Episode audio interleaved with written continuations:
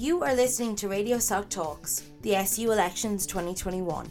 In this three part series, we meet this year's candidates for SU Welfare Officer, Education Officer, and President. On this episode, we are chatting to the SU presidential candidates in which we could get in contact with Roisin Nic Lachlan, Joe Mee, and James Pope, discussing their manifestos and getting their views on some important topics such as the upcoming referendum on reducing the student levy and more.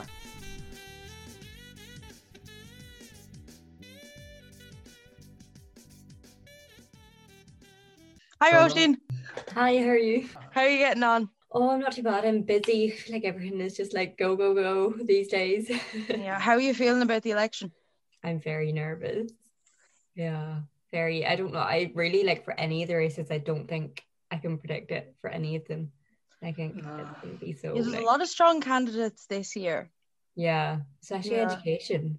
Like, yeah, it's kind of weird, I'd say, to be doing it online, is it? Yeah, and like especially because people are online and there's so many more burner accounts and like troll accounts and people that can just be nasty. Mm. So like I feel like that as well, and like people can hide, but like it's easier to say things about election candidates behind the screen than mm. it would mm-hmm. be to like go up to them at hustings or like on the concourse. So yeah, I kind of said like anyone that was running for welfare this year, I kind of said to them um earlier in the year, like just elections can be tough. So just like have thick skin and don't let it get to you too much, you know. Mm-hmm. And sure, you you were you're welfare officer currently, aren't you? I am, yeah. what was that like this year? It was something. no, it was um it was challenging. Like it was really like even in terms of when you think like the welfare crew, usually you'd be able to go around campus and hand out condoms and like free period products and whatever. And this year, like it's just been it's so hard because you can't tell. And even for lecturers, I was saying like they can't tell if usually when it's in person you can tell if a student is like falling behind or if they're like maybe not getting enough sleep and stuff you can kind of tell mm. but if mm. someone like has their camera off or like you can't tell if someone's at home and like what they're going through and stuff so yeah, it was really difficult but like we had to all just, just get, go with it didn't we mm-hmm. you decided to go for president then this year following on from being welfare officer what what motivated you to do that? Yeah, so I think being welfare officer, like the reason that I ran for a welfare officer is because I feel like the welfare officer sees the most vulnerable students in the college. If you're going to the welfare officer, you're obviously like you're going through something or you're you need help with something. And I was that student. Like I've been the student like part of the hidden homeless. Like I, I was kicked out of digs because you have no rights in digs. Had to sleep in my friend's couch. Like I've been the student who has had no, who had, just hasn't ate for days because I had it was between paying my rent or eating. So this year I saw like firsthand what those students are experiencing and like just exactly like the firsthand day-to-day challenges that students face and like the welfare officer has uh, deals with so much in their remit like um trigger warning like uh, sexual assault and like going homeless or you know like if, if people are like maybe like really going through it with their mental health mm-hmm. like the welfare officer I think really sees what needs to change in the college and what supports need to be there. So that's why I want to go for president. And I think as president, um, you sit on more of the committees that are able to implement change. So I feel like I've been more a better position to implement the change that I want to. Your manifesto is very much along that theme of homelessness, mental health. Um, like you said, um, what would be your ways of implementing that because obviously you made a very valid point that welfare officer while it's a very important role you don't exactly get to be in the place that you need to be to put the change in place you can protest you can do all those things but you're not really sitting at the big table so like what would your aims and ambitions be for that upcoming academic year then if you were elected as president yeah, so I feel like my manifesto is very welfare based. That's kind of the approach I want to take to president. Um, so in terms of accommodation, I think I got quite a lot done this year, like in terms of like refunds and people being told to come to accommodation, then being told they won't be on campus, etc. I was able to lobby for refunds and like um as well like Corrib Village were charging extortionate. It was running mm. on 200 300 euro for uh, to deliver food for students in quarantine. So I delivered free meals to those students, especially international students that don't know. But as president, um, one of the big things for accommodation I want to bring in is to establish an emergency accommodation scheme. So okay. this would be at the start of each academic year, Corrib and Goldcrest would have rooms set aside in the case of evictions. And I think it is achievable because a lot of work went into the University Sanctuary scheme. And mm-hmm. um, so I'm like, I'm not saying it's gonna happen like straight away, but I want to make a start on it. Like a lot of work will go into it. But with we've seen it with things like the sanctuary scheme where rooms can be set aside for emergency provisions. And um, in terms of mental health as well, one of the things that I raised with the university um, I raised it with the director of student services is to ensure that all staff will have mental health training so like suicide prevention training and being able to spot the signs so mm-hmm. i've received assurances that that will be implemented under the new mental health strategic plan um, and another thing i raised so it's, it's something I, I really really want to get it done and it is on their agenda because i've like mentioned it at a couple of meetings is have a well-being check-in on the NUIG app and your space so that would be like the COVID app where you click, I'm not doing too well or I'm, I'm feeling great.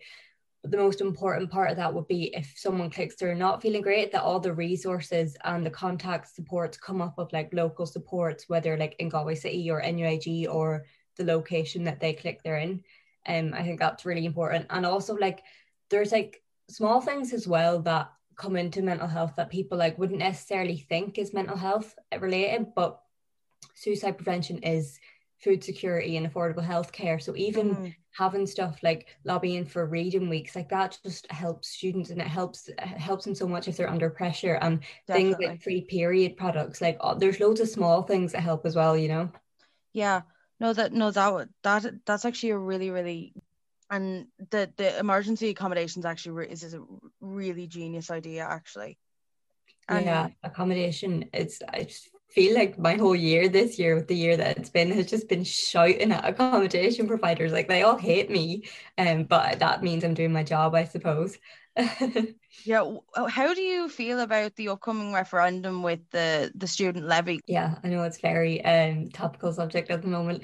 Um, I know um, there has been a lot of talk around the Áras Fund, and I, I fully understand where society's concerns are coming from. Like, society i was an auditor for two years and societies are the reason i have some of my best friends now. Like i don't think any student could go against um what how much of an impact societies have on student life Definitely. um the Áras na Mac Léinn Fund see it's the dean of students sits over that fund and an actual meeting of the fund hasn't taken place since the previous dean so there's no record of exactly how the funding's being used and from RFOIs, see the Áras na Mac Léinn Fund was initially just set up to be a maintenance fund. So that's mm-hmm. like cleaning, heating, electricity.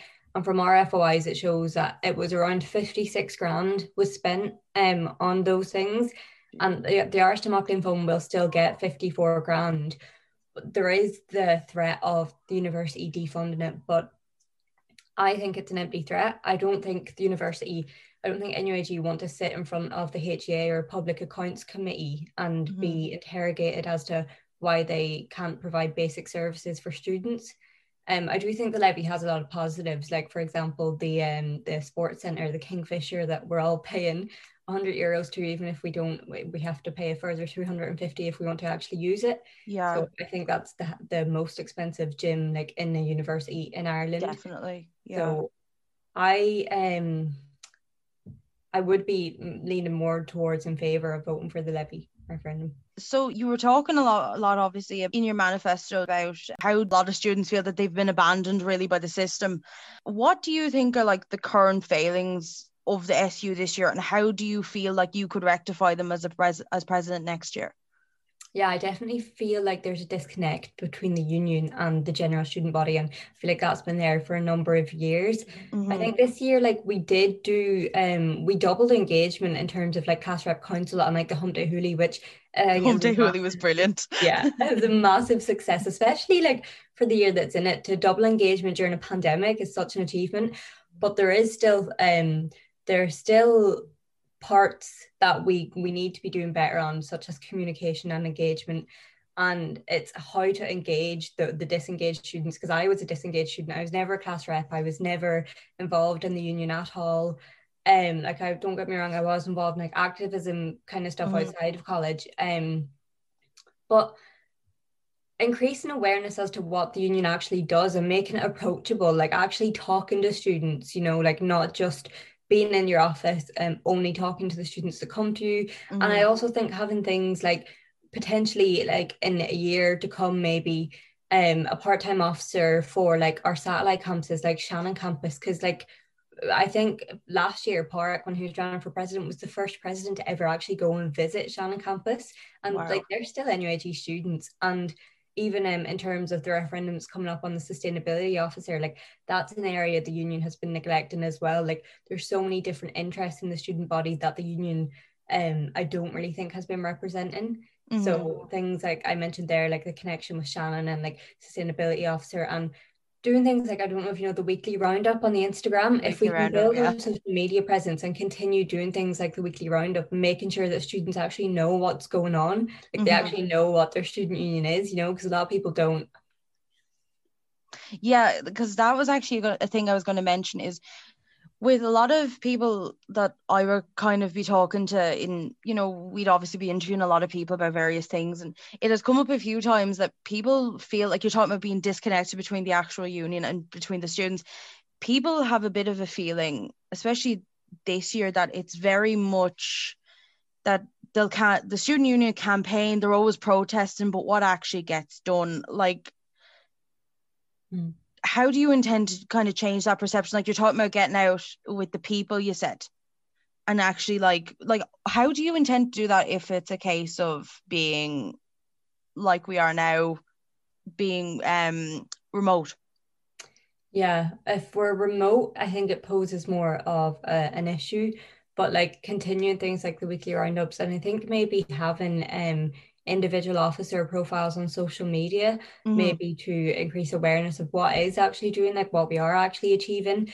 Um, and I think like a lot of the disengaged people would be um the people that kind of go out more and like socializing more, you know. Mm-hmm. Um, so like I have part of my manifesto on the social life, which is like give um DJs like the DJ Society possibly uh, platforms every week and so and um things like that. And also, I think if we are on campus, possibly like sticker campaigns or like if there's something like extra seating or like you know um I don't know a voucher scheme or something or yeah. like free PRE products if we go around with signs or something being like your student union got this for you I don't know um but a lot of students like whether it directly affects you or not like don't realize that a lot of the things that you benefit from are as a result of student union lobbying. So whether it's like extra funding in the counselling service or something like extra seating or like the free PRE products or the T fund, which is the transition fund, like or the laptop loan scheme. There's so many things in place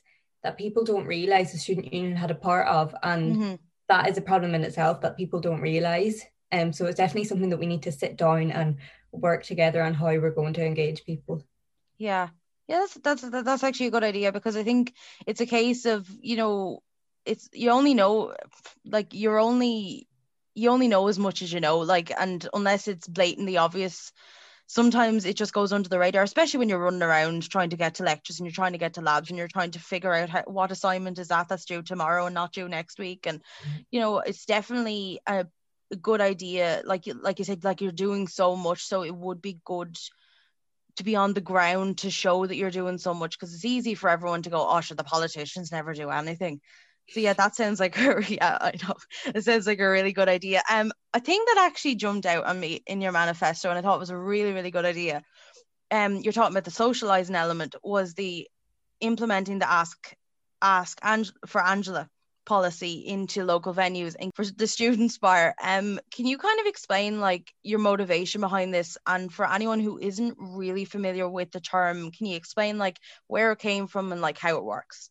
Yeah so the I, I was really involved with active consent this year. They do shout out to them they do amazing work here in NUIG um and consent is something that I am so passionate on I think because I've been like so closely involved with like the national campaign as well this year, well, mm-hmm. last year, um, against image based sexual abuse. It's just something that is really, it shouldn't even be like, there shouldn't be any taboo about it or anything. It should just be something that we're all like, it should be common sense, you know?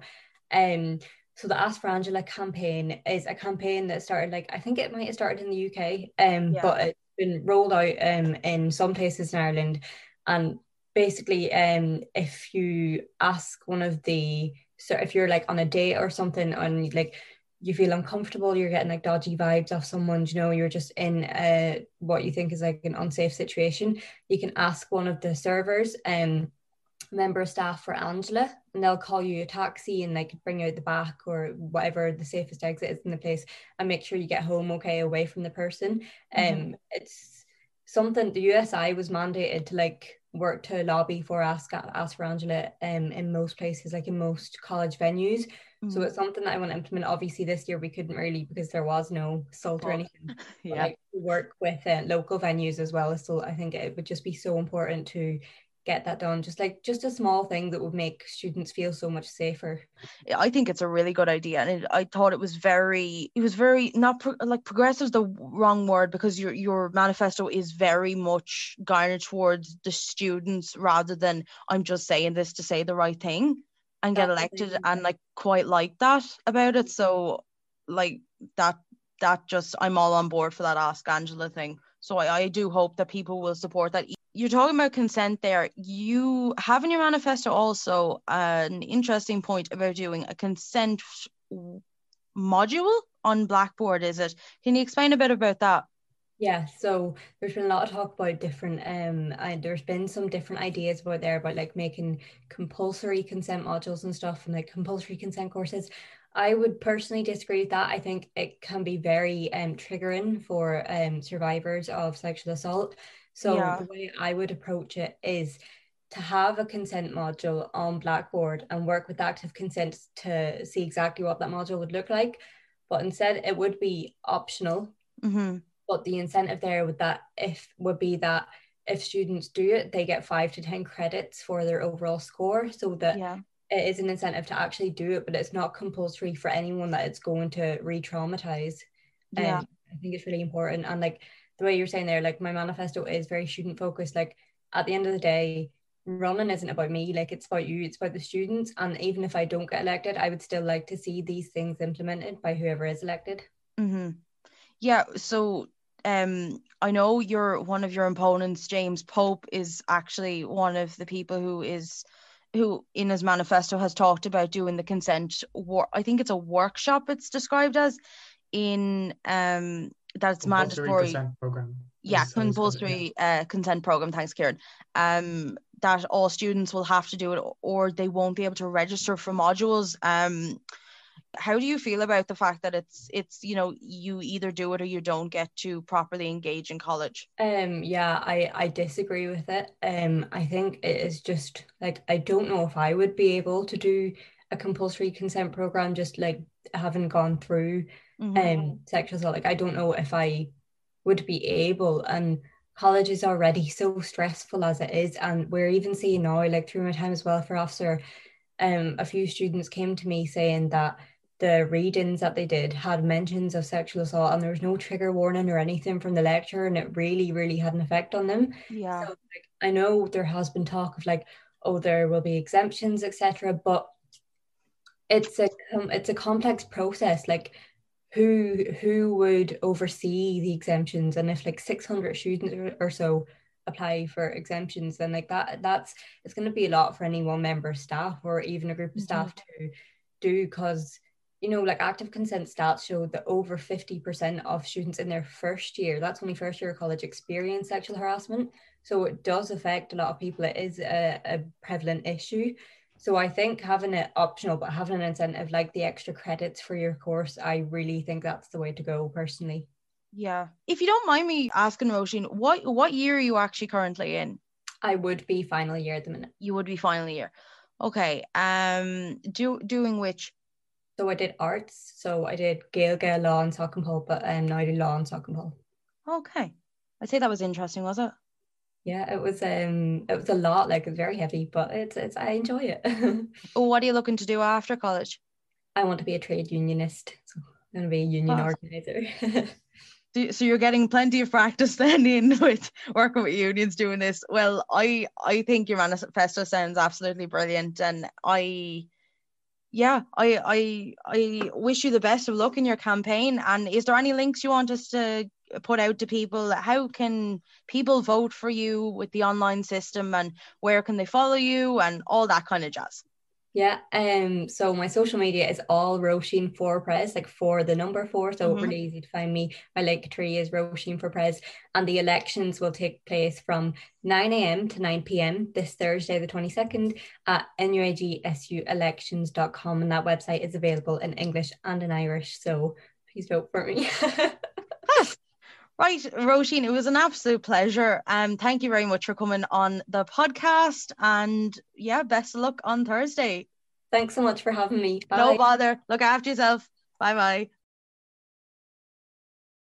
That brings us to the end of our show. A huge thank you to the SU presidential candidates that got back to us Roisin, Joe, and James. Best of luck in your campaigns, guys. For more info on the election, visit su.nuigalway.ie or Comhaltas na Mac Léinn OÉ Gaillimh on Facebook and Instagram. For more content from us, see Radio Sock Talks on Spotify, Mixcloud and Anchor FM as well as NUIG Radio Sock on Facebook and Instagram. Thanks guys and have a nice day.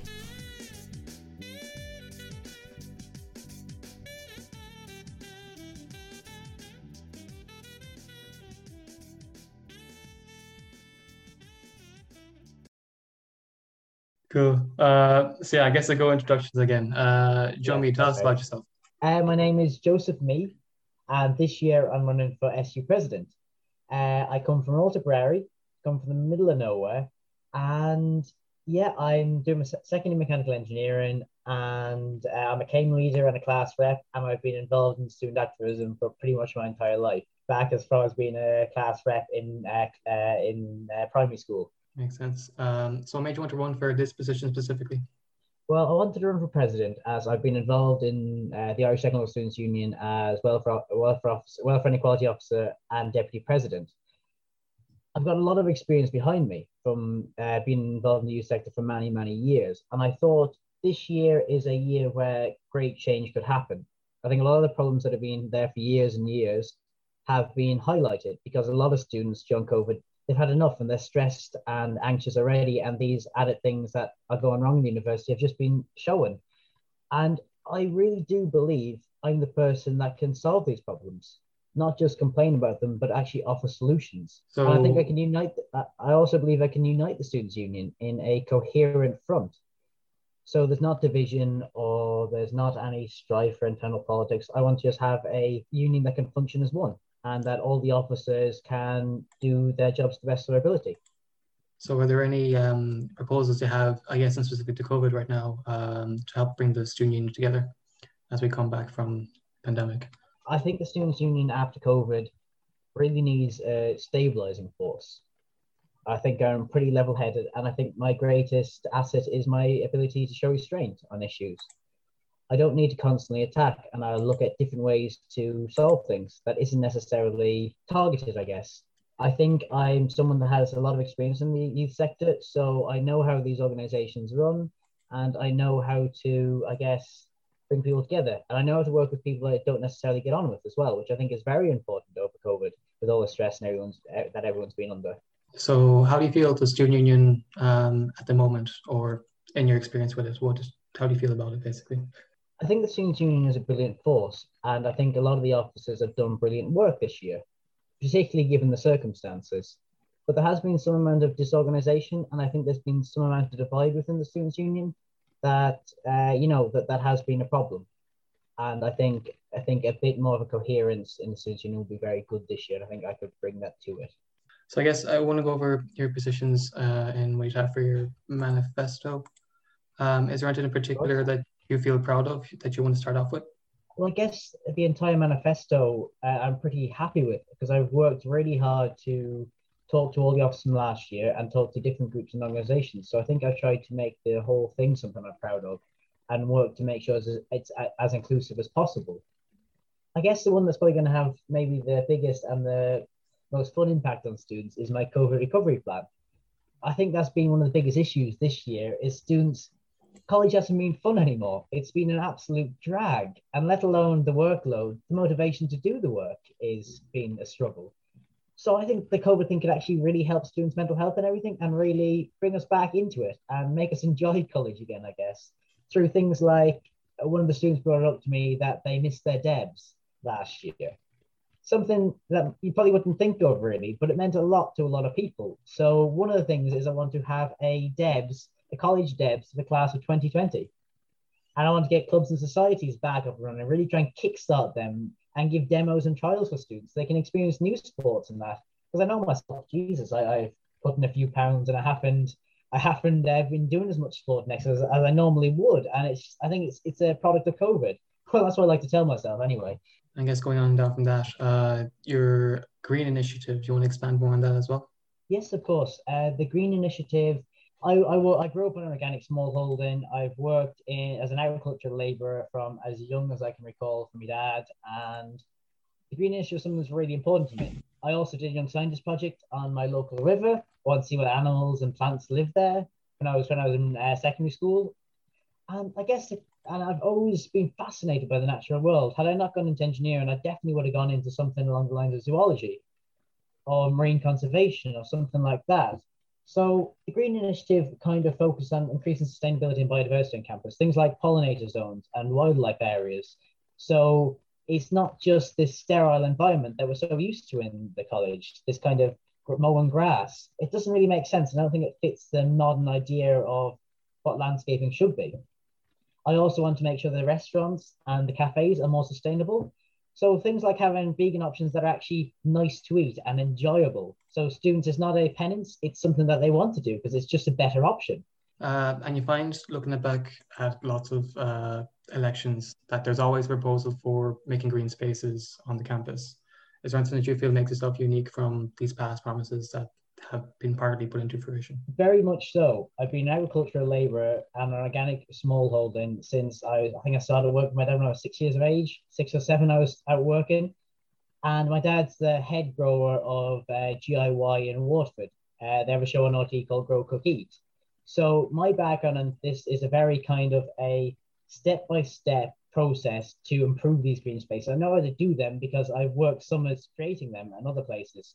So I'm not going for this as someone that kind of said this is a nice idea. I'm coming from it with someone that has a lot of experience doing things like this already and has a lot of knowledge of the different types of plants and animals that create pollinator zones and create habitats. Plus my young scientist research on my local river really assessed environments and the different things that are necessary to create a good ecosystem. So it's about creating good ecosystems, not always just things that look nice or can be good for promotion and stuff like that. It has to actually be good for wildlife. And as for getting the college to agree to allocate these areas for greeneries, do you feel you can convince the college to do that? Well, or you're using the college will do things if it looks looks good for them. So if you can package a deal where these are the environments you're going to create and do it at as minimal cost as possible, the university can use as a promotional tool as well. So I'm going to try and make plans that are find ways to finance them, look at external bodies that might want to come in and help us, assist us do these things, and try and make it as positive for the university as possible. Because I think they, they will want to do this. It's more about funding and organization. So if we can try and provide those things, I think they will be very forthcoming on this. And I think it's a buzz thing at the minute. So I think they'll want to jump on the bandwagon in terms of the university's motivation. As a president, you need to be seen as approachable by much of the student body. Um, and most, much of that as being diverse and caring to uh, students of all backgrounds. Um, how do you feel you stand out or just are an approachable person to all students? Well, I've been a class rep for the last two years and I've worked in the different students, I worked in the uh, uh, second level students union and I've always had an approach of being, I've always been very approachable there. But more so, I'm a student that had dyslexia, had a speech impediment. My family struggled in the recession like many others. So I'm very much a grounded person that I can kind of understand a lot of people's perspective on stuff because I've struggled myself and I know the kind of help and support that people might need like. And I've approached all the officers in the SU looking for interviews. And I've talked to them and tried to understand what individual students in each of the colleges need and want. So I've tried to make my manifesto. And also, if you look at my social media, you see a team. You don't just see me as an individual. I've worked with people and got them to help me develop my ideas and opinions. So from the day one, I've looked for outside counsel and assistance to develop everything I'm doing because I think that's incredibly important. And I think that transparency in the union will be incredibly important going forward. And I would hope people will be very comfortable approaching me and talking to me about everything they want to. Um, I guess there are some students from certain uh, social and physical groups or whatever um, who may feel they would need a bit more representation than just someone who represents everyone. Um, for example, it's been shown in the past year that uh, bigotry against the LGBTQI community is still alive and strong on NUI. Um, looking at disability access uh, on NUI is just atrocious. For those two groups alone, um, is, there, is there anything specifically you feel you give to either of those groups or both of those groups? So the two groups you mentioned, uh, physical uh, physical access to the university is a struggle for a lot of students. One of the first things you want to do is there's a uh, in the strategic plan of the university there's accommodations for putting in wheelchair friendly doors. Now that's something that can be done that would very much help people in wheelchairs. We want to look at other ways like having ramps and everything put in place to make the university wheelchair accessible. And or not even just wheelchair, but people that are maybe less physically abled they can find their way around the university effectively and easily.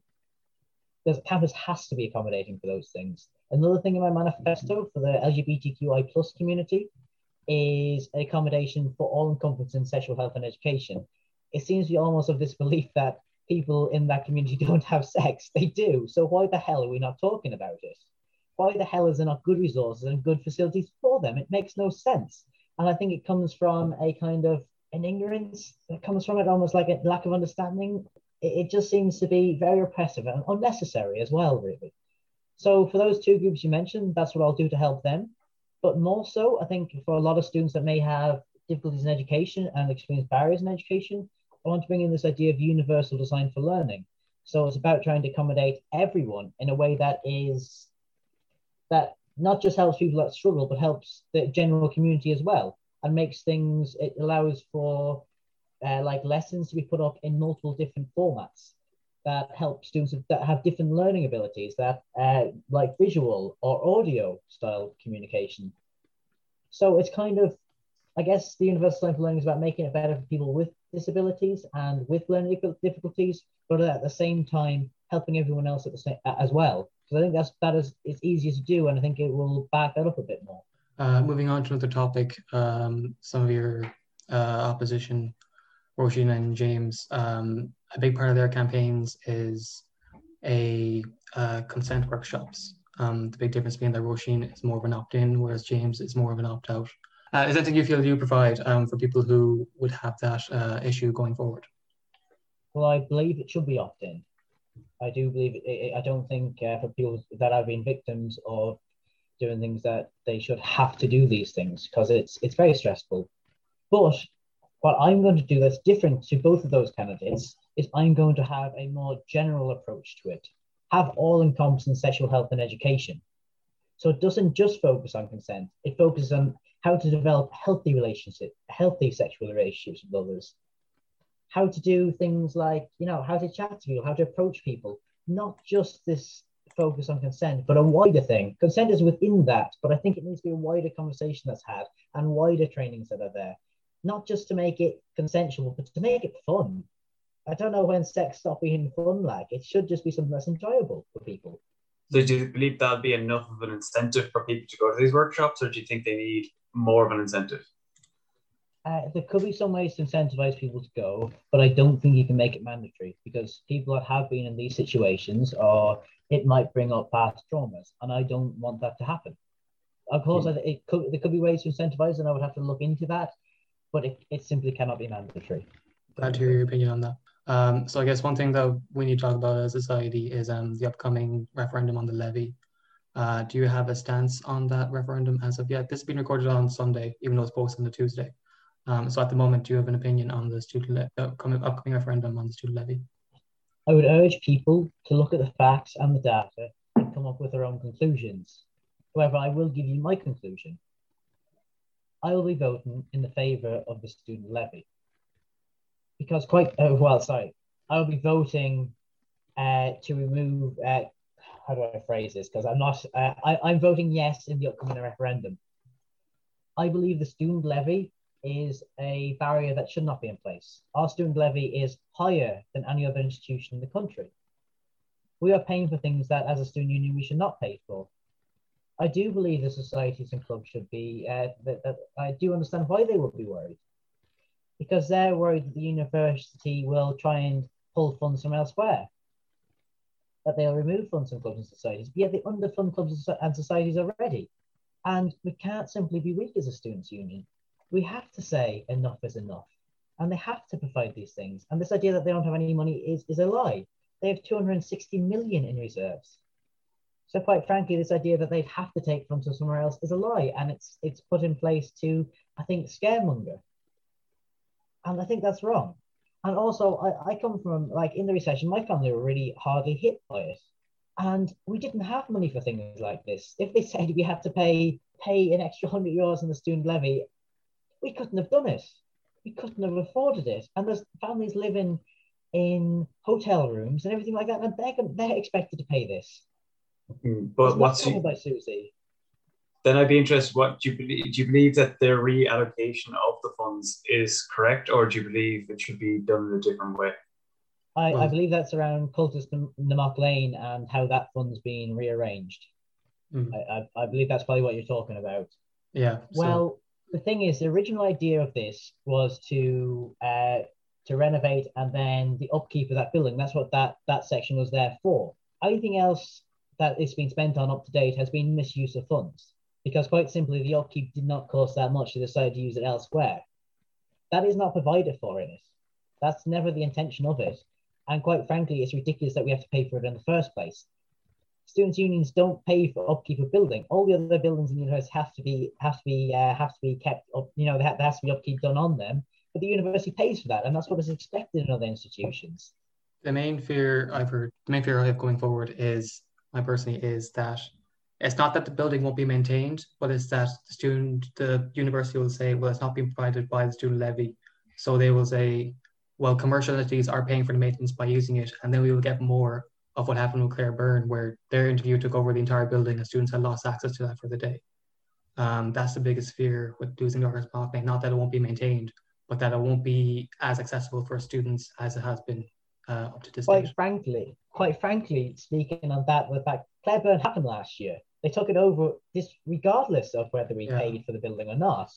So the, it's not that the university isn't uh, is holding back in corporate events because you know the students union own it. It's quite frankly, I don't think they're getting quite the appetite for it. So I think this is a false threat really by them. I think if they got loads of corporate companies wanting to use it, I think they probably would have would they go for it to be honest. And I don't think us paying for it or not will change their mind on that.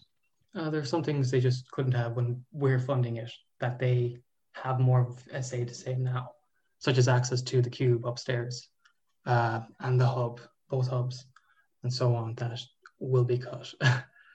um, well, those two buildings are a lot small. Those two areas are a lot smaller. They're smaller function areas, and I don't think the university would be in their interest to use those as much. The Bailey Allen Hall is a big thing and that's the big thing we want to you know help. And I don't think I don't think there's going to be a huge appetite to use the hall for events. It's a very small area. It's a social area. I, I, I really don't think it's going to be you know very popular to rent that out, and I don't think they're going to do that. I think that'd be very spiteful on behalf of the university to do something like that. I think what clubs and societies are really worried about is the university's retribution for us saying no more, we're not going to pay for this. And we can't be scared of the university the university's retribution against us. It doesn't, it, it's not fair, and students should be allowed to say no. And the students' union is there to defend clubs and societies, and I would defend them against actions taken like that by the university. Okay, um, so if a yes vote comes through, you say your main priority going forward will be protecting student spaces um, in favor of that. If the levy goes forward, absolutely. I would work tirelessly to protect uh, the student uh, uh, access to facilities for students. I'd also fight to protect clubs and societies. Quite frankly, they cannot be affected by this. And say if a no vote comes through, um, how do you feel plan going forward in regards to the student levy? It'll be something put to the side or will be something you will try and work at again from a different angle? If uh, if a no uh, vote is put forward, I will respect that. I understand what people will be worried about it, and I wouldn't understand why clubs and societies in particular would be concerned. So if a no vote brought through, that's the will of the students, and I think I would try to work with clubs and societies to maybe bring forward a better plan for reducing the student levy. But I do believe it needs to be reduced, mm-hmm. And maybe look for assurances from the university that they wouldn't uh, that it wouldn't affect the club societies if it was brought through this reduced reduction. Mm-hmm. yeah, the main criticisms going forward is that it's not that it's be lowered. It's not that it's being lowered because everyone, of course, wants it lower in uh, student levy. It's that the con- there was no real consultation with the parties affected by lowering the costs. Um, so a lot of them are confused and a bit worried about the lack of funding so sudden, or the d- difference in funding so sudden. Um, also, it's so yeah. Go also, the university have terrible clubs and societies. No one will come to it. You have to kind of think who has a lot to lose from this. If the university slashes funding to clubs and societies and they no longer function correctly, people will not want to go to NUIG. And it's certainly within the interest of the university to make sure they've got high numbers and they've got a high caliber of students. So they have to be worried about this too. It's not just us. And I think sometimes you have to call people's bluff and not be afraid to do so, but then also work to protect people.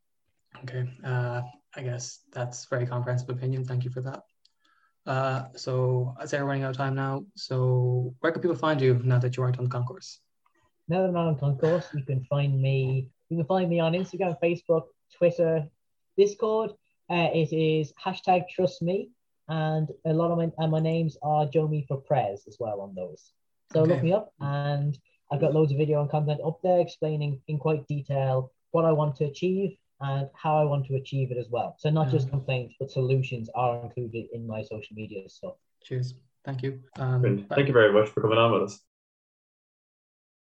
That brings us to the end of our show. A huge thank you to the SU presidential candidates that got back to us Roisin, Joe, and James. Best of luck in your campaigns, guys. For more info on the election, visit su.nuigalway.ie or Coaltas Namochlane OE Galliv on Facebook and Instagram. For more content from us, see Radio Soc Talks on Spotify, Mixcloud, and Anchor FM, as well as NUIG Radio Soc on Facebook and Instagram.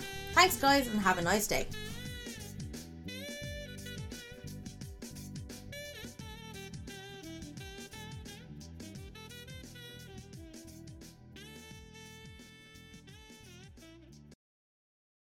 Hi, James. How are you getting on? I'm good, John. Jason, how are you? Ah, not too bad, yeah. Can't really complain. The sun's shining. Yeah. The college work is building up, but we're going to not talk about that. Yeah, and, yeah. Yeah. How are you feeling about the election on Thursday anyway? Um, I don't know. Some days some days I feel very confident in it and then some days I don't. But I suppose that's normal. But you know, like I don't know, I'm happy that I decided to run anyway because I actually have enjoyed campaigning so far. Um, but yeah, good. Some, some days are a lot different to others. You know? Yeah. Have you been involved in the SU before? No. So I've had literally no involvement in um, SU politics at all. So yeah. So. So what pushed you, if you don't mind me asking, to go for president? Yeah. So I went. Yeah. So I decided to go for president because I thought that obviously it's the most effective position for me to get um points through. And in my third year, I studied in America and experienced a lot of great services there. Mm-hmm that I noticed weren't in NUIG, so I wanted to implement them here, and I thought that this is the best way of doing it. Um, yeah, so. So yeah, uh, you said you had no real position in the student union uh, previously. Uh, how did you feel about student union in your previous years before uh, taking on the election? Well, I didn't feel like it was a very um, approachable place, I suppose. Um, now that might have been down to probably my own self confidence. Like you know, I wanted to engage in student politics, um, but probably didn't have the self confidence necessary to kind of stand to be a class rep or convener. Um, but I always kind of felt like, uh, due to the fact that I didn't go into it straight away, that I kind of be just viewed as an outsider if I mm-hmm. if I ran. But yeah, no, definitely in the last two years, it's been on my mind. It's been on my mind a lot, and it's something that I wanted to do. And um, yeah, I'm fortunate enough now that I do have the self confidence to run for the top position. So um, yeah, look, you know, my my my viewpoint on the SU hasn't changed since um, I decided to run. I do think it's a bit of a click, to be honest, but. Yeah, we've actually had it said um, a few times. Like we've done a few of these, and it has been said that uh, it seems to be very obvious that there's a disconnect between the actual students and the student union. That they, you know, they say to be representing the students, but most students don't feel like they're heard or you know, and in a year where we're kind of being scapegoated as the the problem and where nothing's really been done for us, like we're kind of been left out in the water a bit. Like, do you do you feel like it, there is a, a real disconnect? Like you're saying that it's a bit of a like it's it's a click. Do you think you could change that perception in the general populace with students that it's not a click and that it is approachable. Like you said that you never felt like was very approachable. Yeah well yeah i do i do think that um many people do feel alienated from college life without a doubt like um, mm. uh you know many people don't have the self-confidence or the some people just don't have the drive to be a part of those things may not know that they have interests in societies and clubs and other organizations but they don't know that it's there and you know they can feel alienated. And people have definitely connected with me about that over the course of the last few weeks. It's something that most people actually connect with they agree with me on it. And it's just kind of i suppose they've never i don't know if, is it that the fact that they have never seen someone in the su that they feel like they can relate to or someone who is approachable or whoever. But yeah, I think I can be that person who I, I can relate to the vast majority of people, and I am generally an approachable person. So I think that that's what I can bring to it. Yeah, you do have um, welcoming back student life as like a part of your manifesto. Yeah. Um. Yeah. Uh, and some of it's pretty good. Like uh, you mentioned, you want refreshers of orientation for the current first years who would have missed out on it, being yeah in a pandemic. But uh, the rest of it in kind of that section just seems maybe some parts just seem like they're stuff that have previous uh, it, uh, presidents have tried. Um, they just can't put in there like lobbying to get Christmas Day back or Rag Week back. Mm. Do you really see the possibility of that actually coming into fruition? Well, I think we found ourselves in such a weird time frame now, and obviously we talked about how students have um, been scapegoated, and you know, I like speaking from my own personal experience. Like I think the last time I went drinking with any of my friends was in December, and I probably have, haven't seen any of them since. And uh, I think there is a strong argument that could be made in reopening this year that we could have the best chance of getting things like that back. I think Rag Week might be a bit of a push. Uh, yeah. but I do think that Christmas Day is achievable. And I'm going to do it in a way that I'm going to look back on newspaper articles and reports and seeing things like crime rates, injury rates, um, reports Guardian reports on the surrounding community and see the effect that it has and comparing them with the official years and the unofficial years. Yeah. Um, see what the differences is because I think it is uh, beneficial for the surrounding community in particular to have it on campus, especially in the early hours of the days, especially on Christmas Day. Like, I mean, you can ha- you can have that subjected to campus until maybe nine, 10 o'clock at night, and that alleviates such a problem for people um, in the surrounding community. Yeah, it's actually interesting that you that you said that you went about it like that with the comparing the years it was official and the years it was unofficial because I was actually going to make um a point about the like it's there's always been a negative perception with the wider wider community and with the college of what Christmas Day looks like and how they're viewed because of Christmas Day and negative perceptions are hard to change. So how would you kind of go about changing that? Obviously you're going to have your stats about injury rates and all that but you know stats don't always kind of hit the yeah you know the wider demographic so how would you be kind of implementing that strategy to get both back up and running obviously yeah. rag week is a bit harder but you know let's yeah. just focus on yeah. christmas day yeah so i think that a, a negative perception in terms of um, the surrounding community is already put on the college regardless of whether it's official or not mm-hmm.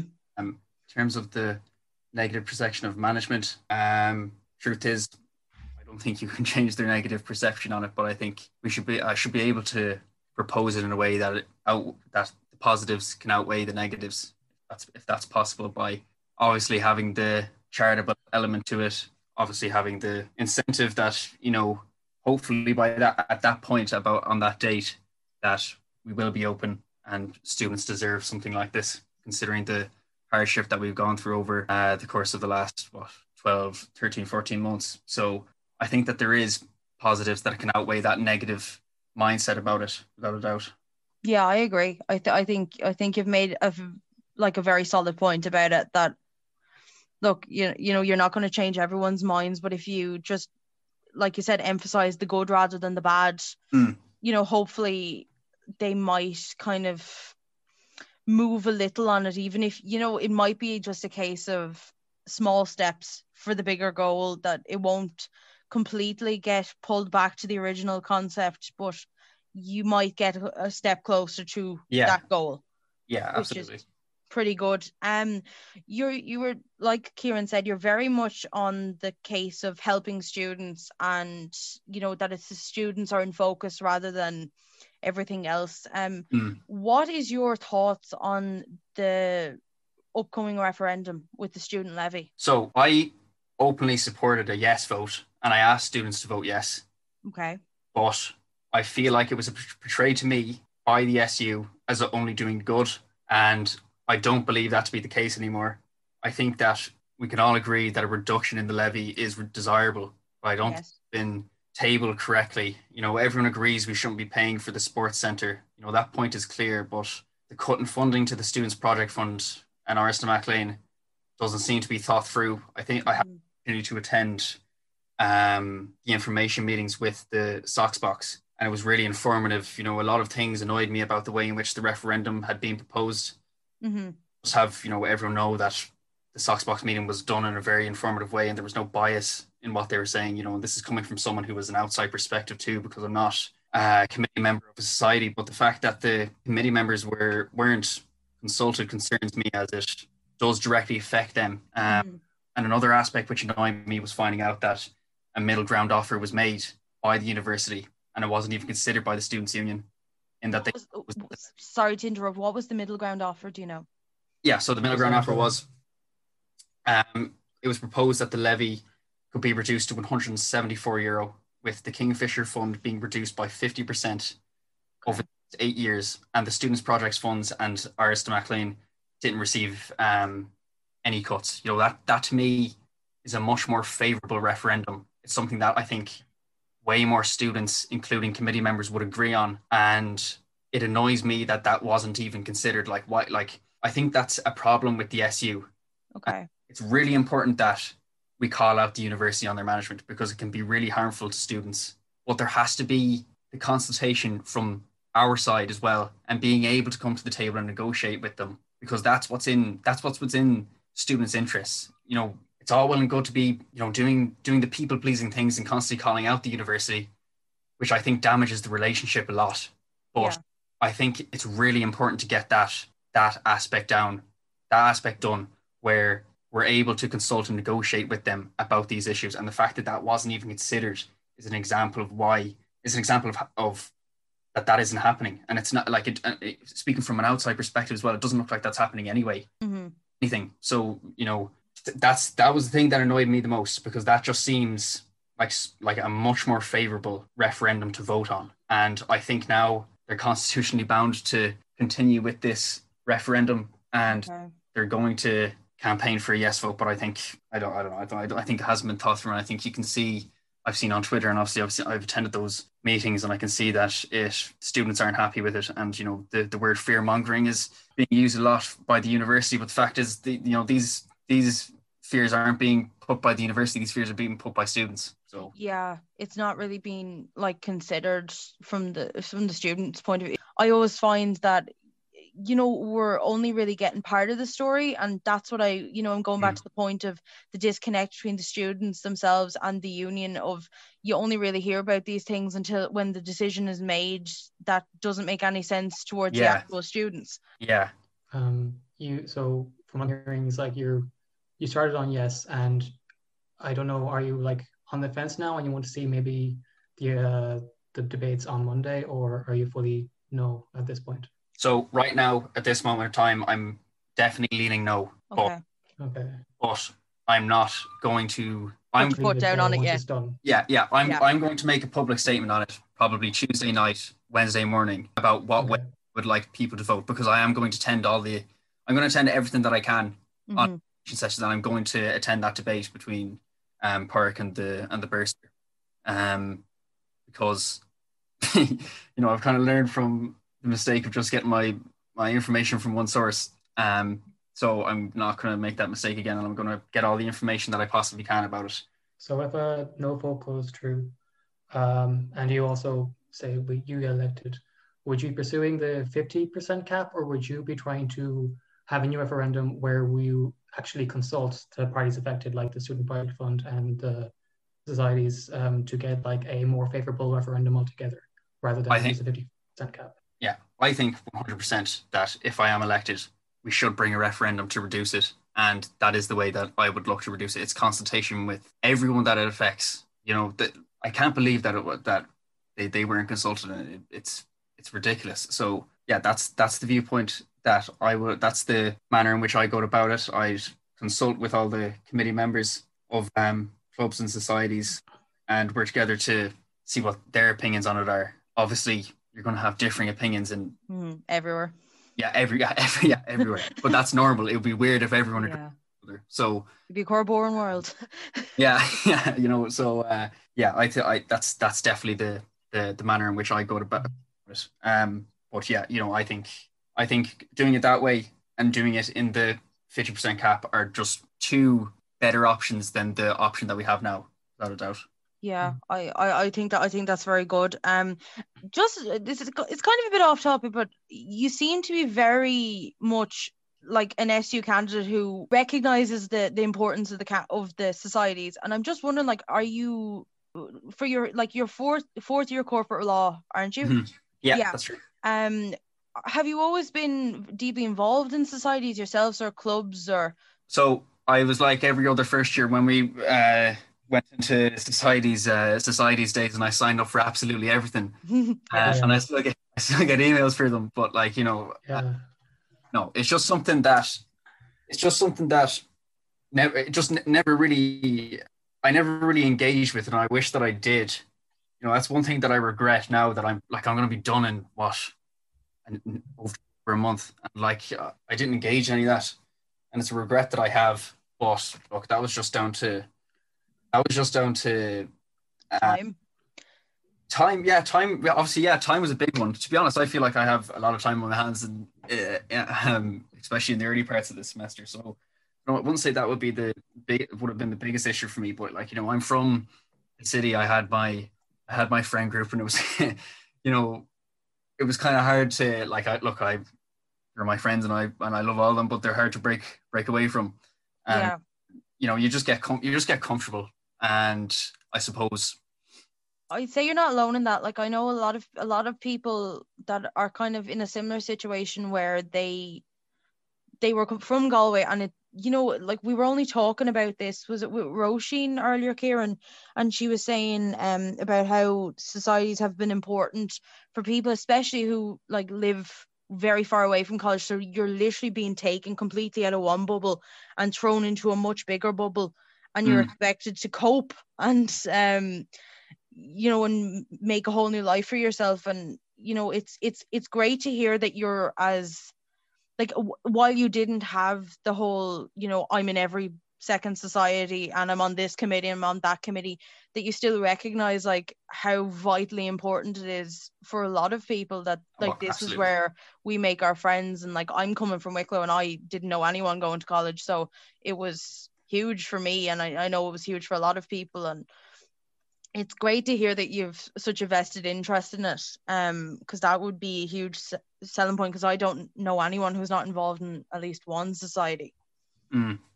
yeah yeah yeah um just looking at your manifesto your manifesto was really interesting uh, first off um I was looking at the you would you intend to try and fight back against the four percent rent increase. Mm-hmm.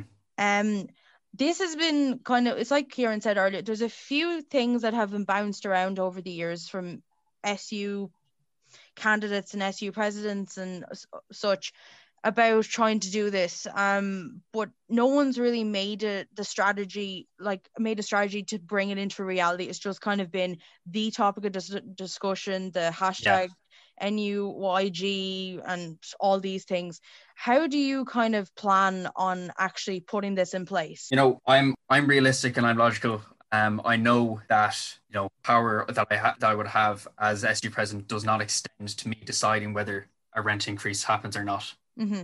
Um, protest is obviously um, might would I say an effective way. It's I mean it's it's an option there that you could do. I think the camp out protest and the quad was um, effective in that, but like you know, the, that's really the only option, you know. And mm-hmm. I think the fact that I am from the city, I I do know an awful lot of um, politicians here. I know a lot of uh, city councillors and county councillors and TDs, and no, I don't know them that per- that personally well. I know some of them personally well, um, and I use those politicians that I know personally well to get my point across. Um, and I could that's that's as much that's as much as I can do. That's that's as best a strategy I can do. I'm not going to you know You're not going to fix the problem. Yeah. No, no, yeah, exactly. I'm not going to lie and misrepresent that. Yeah, I'm I'm I'm going to stop the rent increase. Then that you know that this is how I'm going to do it because the fact is I don't have the power to do that.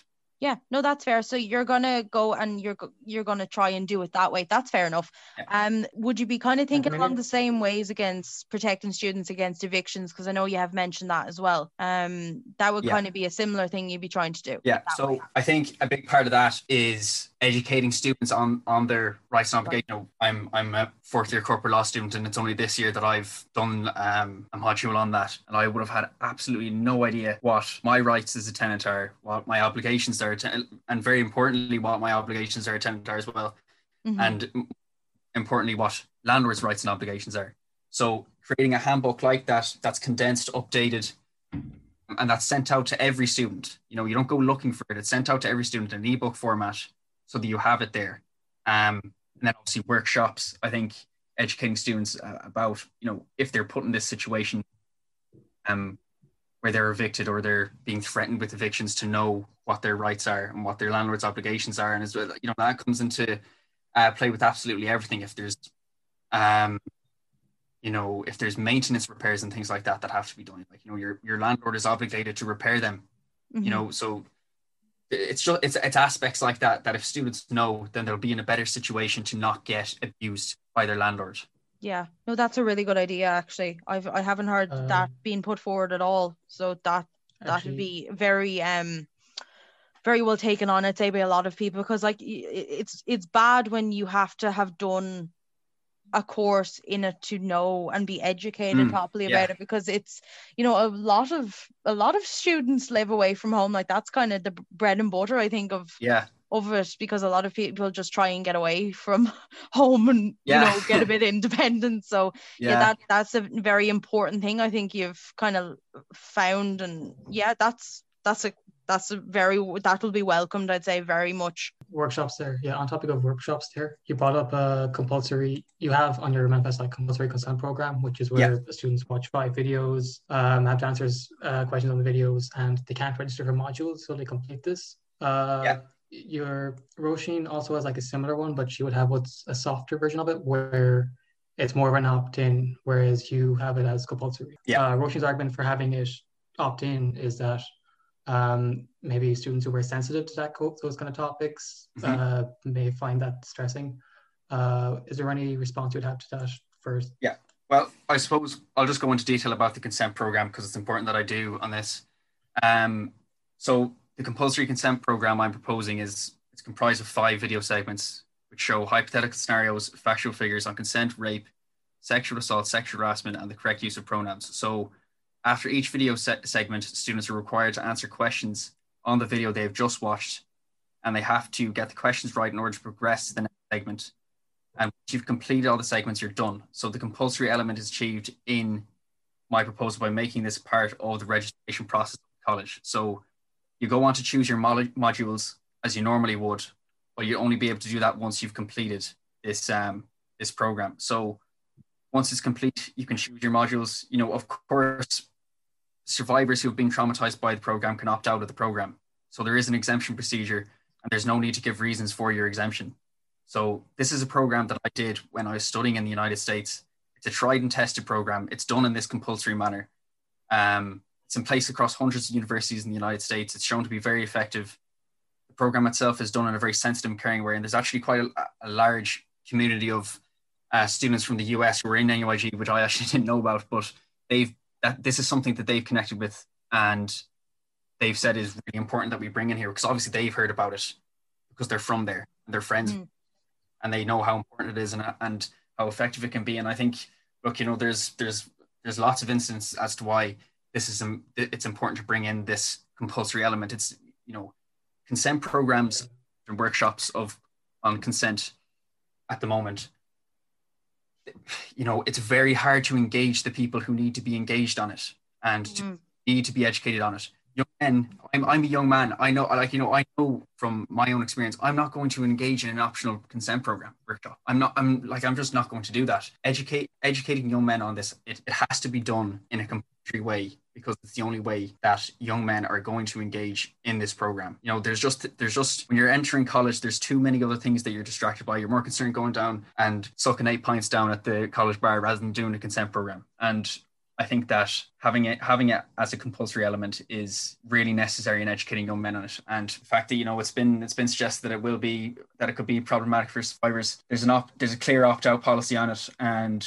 um you know there's no reason to give uh, there's no there's no you don't There's no need to give a reason. yeah, yeah, Yeah. And people have said, uh, one person has said, I should say that, you know, what, does this mean that people won't abuse that exemption policy? Well, the fact is, I knew that I could be exempt from it, but I didn't abuse it. I sat down and I did it, and I know how fantastic it is at educating me on it because of my own personal personal education on it, and I know how effective it is. You know, it, Mhm. it's it's so it's really really good because there's this there's this viewpoint on rape and consent which is something that I've actually studied this year in criminal law and you have this it's what's called the the real rape scenario so everyone has this idea of their head of what rape is that it's you know the real rape is it's a stranger it's at night it's violent but the fact is that's not true at all. You know it's you know it can be someone that you know very well done in much more subtle way like you know so i think informing people about that and particularly young men will reduce instances of this happening in the future and that's that's i think that that it will be effective in doing that i think that it will reduce incidents like this happen in the future That's a good answer. Yeah, that is a good answer. obviously i have to i had to cut it down a little bit in my manifesto because Yeah. I've- Oh, of course, space and Yeah. and such, and Yeah. yeah, yeah. so that's why we're understand. doing this. That's why we're doing this, Yeah, James, yeah. because it's very hard to tell off of a lot of manifestos, and there is a perception with the SU that a lot of people have of that. Oh yeah, they talk the talk, but can they walk the walk? You Yeah, know that they'll yeah. just put everything in that we all want to hear. They'll find the most current issues and talk about them. But when you hear it being explained like that, you can kind of go, "Oh, right, it's it's not just I'm going to put this down to get elected. I, I think that's very that's a very interesting point you've made. Another thing you seem to just gloss over that probably you can expand on here is in your mental health services, you say you want to give Samaritans free reign uh, on our Yeah. campus. Uh, do you want to go into more detail about that? Yeah, so this was something that was done in GMIT. Um, so giving Samaritans free reign on campus means that they're able to come onto our campus, set up a stand, um, go into lecture halls, and interrupt interrupt the lecture. Obviously, at the beginning, they're not just going to come in and and uh, uh, and uh, Excuse me. yeah and uh, you know the, they can come in before the lecture starts and speak to students, students for um, five to ten minutes to spread awareness of their program Mhm. it's like you know you're, you're in a lecture hall with how many could be 100 200 people and there could be just one person there who's just not having a good day not been having a good week month you know and having someone come in and spread awareness of their of their service could literally be a lifesaver for people so um it's yeah something that GM, gmit have done and it's actually something that was proposed to nuig before and the i'm not certain what year it was now it was definitely not this year and it wasn't the year um, wasn't two years ago, but it was proposed to the university, and I think the university were in favour of um, adopting it. But the, from what I understand, the students' union and the counselling services um, kind of said, kind of had the mindset that oh, we have this covered, so we don't, we don't need it. Wow. Yeah. Jeez, that's bad. Okay. Uh Which I think is a terrible mindset to have about it. yeah, like sorry, I don't know I don't have words now. Um you kind of shot me with that one. Uh yeah, I that's a really bad mindset to have, especially given like, you know, takeaway this year. This year has been diabolical for mental health for Yeah, a plethora of reasons like that you know we won't go into because we are we we're all aware of what's going on but Mm. you know mental health isn't a isn't this newfangled concept like it's always been a really big issue yes it probably was it was stigmatized and it wasn't talked about which is absolutely shocking but Yeah. you know the fact like, like the fact that we've evolved so much in recent years to think that was kind of said by uh, by a governing body of a college is quite shocking yeah, um I thought so as well. not every- couldn't believe it. not everyone is willing to go like the counseling service is a great service i'm not saying that but it's intimidating like no like it takes a lot of bravery to admit that you're having a crappy time Yeah, absolutely. bring yourself forward to the to the counseling service like if you want to make a big thing of it um Mm. so that kind of concept like you're talking about about the booth that people can just have a chat and through that they might get a bit more confidence confidence to go look i'm kind of having a bit of a crappy time of it this is what's been happening da, da, da. how can i get help with this that it's not like you're going into a like house thing like the Yeah. students council is in galway and you know maybe not everyone's comfortable with that and it gives people Yes. More of an option i think well, what Yeah. from what you're saying Yeah, and f- added onto the mental health services, like you know, I proposed as well um, for a for an NUIG mental health web chat for that exact reason because, like you know, it's it's very easy to say, well, if you're feeling down, go avail of the counselling service. But you know, not easy to do, and you know, this is an anonymous web chat, and it's operated by students themselves. So you train students um, in this area, and that is one of the best benefits of the policy. So you have more students on campus who are trained um, to deal with scenarios like that yeah mental health training so then this just creates a, a more open atmosphere for people to speak about their problems Mhm. um you know and i think this is just my own opinion now as well but i think that if a web chat was set up that's operated by students that this person who's feeling down would feel a lot more comfortable that they're talking to someone who they can relate to yeah their students also. So I think that it has I think it has a lot of benefits to organize that. And I think, you know, as we said, coming out of this year, I think I, I don't think that this pandemic hasn't has affected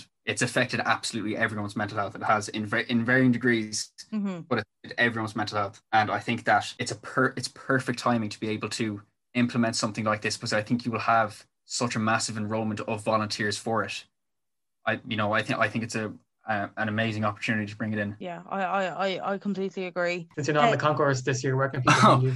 Yeah. So, uh, so uh, my main uh, platform is um, Instagram. So if you know if people want to find out more, the handle is Hope for SU President. Um, Okay. That's all So- no numbers. no, no, no, no, nothing. Just Pope for SU President. And yeah, so I explain. I think I have my housing policy to explain, and that's the only thing I have to explain. So everything else is explained. It's done in videos or just an infographic um, on some of them. So yeah, that's it. If people want to find out more, they can head to that page, and um, I explain everything on it. and people can dm you if they have any queries or questions and all that kind of stuff One hundred percent, one hundred percent, and I encourage people to do that because um, I like it when people DM me, and even if they criticize me, that's important as well. Like you know, I need to, um, I need to have different viewpoints in order for me to be able to get my point across. Like so, I think any type of, um, well, as long as people aren't just coming in and just berating me with insults, uh, you know, uh, you know, yeah, I hope that people would uh, DM me. Yeah, of course, they're always open. Perfect. Well, James, I think you've given us all um, a lot of food for thought there. That was very, very interesting. Um, and oh, all we can say is just best of luck on Thursday, and we hope you get the support you deserve. Thank you very much. I appreciate it, and thanks for uh, inviting me onto this. It was a really good, really good idea. No bother. Mm. Yeah, it's it's been interesting. It's it's been it's something I'm hoping that we do every year now after this because it's it's been a learning curve for us. But I think I think Yeah. I've I've enjoyed it anyway. Kieran, have you? Yeah, yeah, it's been good. It's most Yeah. formed I felt. Right. Have a nice day, James. Anyway, and best of luck on Thursday. okay, thanks very much, and same to you. Bye bye. As well as the election of full time officers on Thursday, the 22nd of April, there will also be a referendum on reducing the student levy. As a society, we have decided to release a statement on this referendum and the proposed reduction of the student levy, as delivered by our Treasurer, Kieran Donoghue. On Thursday, the 22nd of April, NUIG students will be asked to vote on a proposal to reform the distribution of the student levy. A vote yes will see the levy reduced, with the breakdown of the levy changing within it, while some services such as societies and clubs and the student union itself see an increase in funding from this change. Other services like Áras na Mac Léinn and the Student Projects Fund will see a drastic decrease. While we welcome the positive impact the reduction of the student levy will have on students, and the benefits seen in the inclusion of funding for services like CÉIM in the proposal, the impact a redistribution of funds for student services is of major concern. As mentioned, the proposed reform sees a reduction in funding to the Áras na Mac Léinn and Student Projects funds. They both would each see a reduction of €14.23 Euro per student, resulting in a loss of approximately €231,949 Euro in funding overall per year. In terms of Áras, this funding is responsible for the maintenance of the building as well as improvements such as parent and baby room renovation of the hub, the Saltery model, development of Shannon College student space, and in particular to Radio Soc, the redesigned acoustic rooms, the band room, the recording studio, and so many other projects. It is thanks to Áras Fund that these spaces and equipment are free to use by the students. The Student Union has said that the proposed changes still cover the cost of maintenance. The University Societies Coordinating Group is skeptical of this claim, stating, quote, This will force all student services that are located there to seek additional external funding to ensure the availability and maintenance of key resources slash spaces for societies and students. The alternative source of this funding is likely to be more corporate events held in Áras na Mac Léinn, which actively takes power away from the students' hands. Corporate events usually take place over multiple days and they're often ticketed events, so students lose access to the entire building for extended periods of time.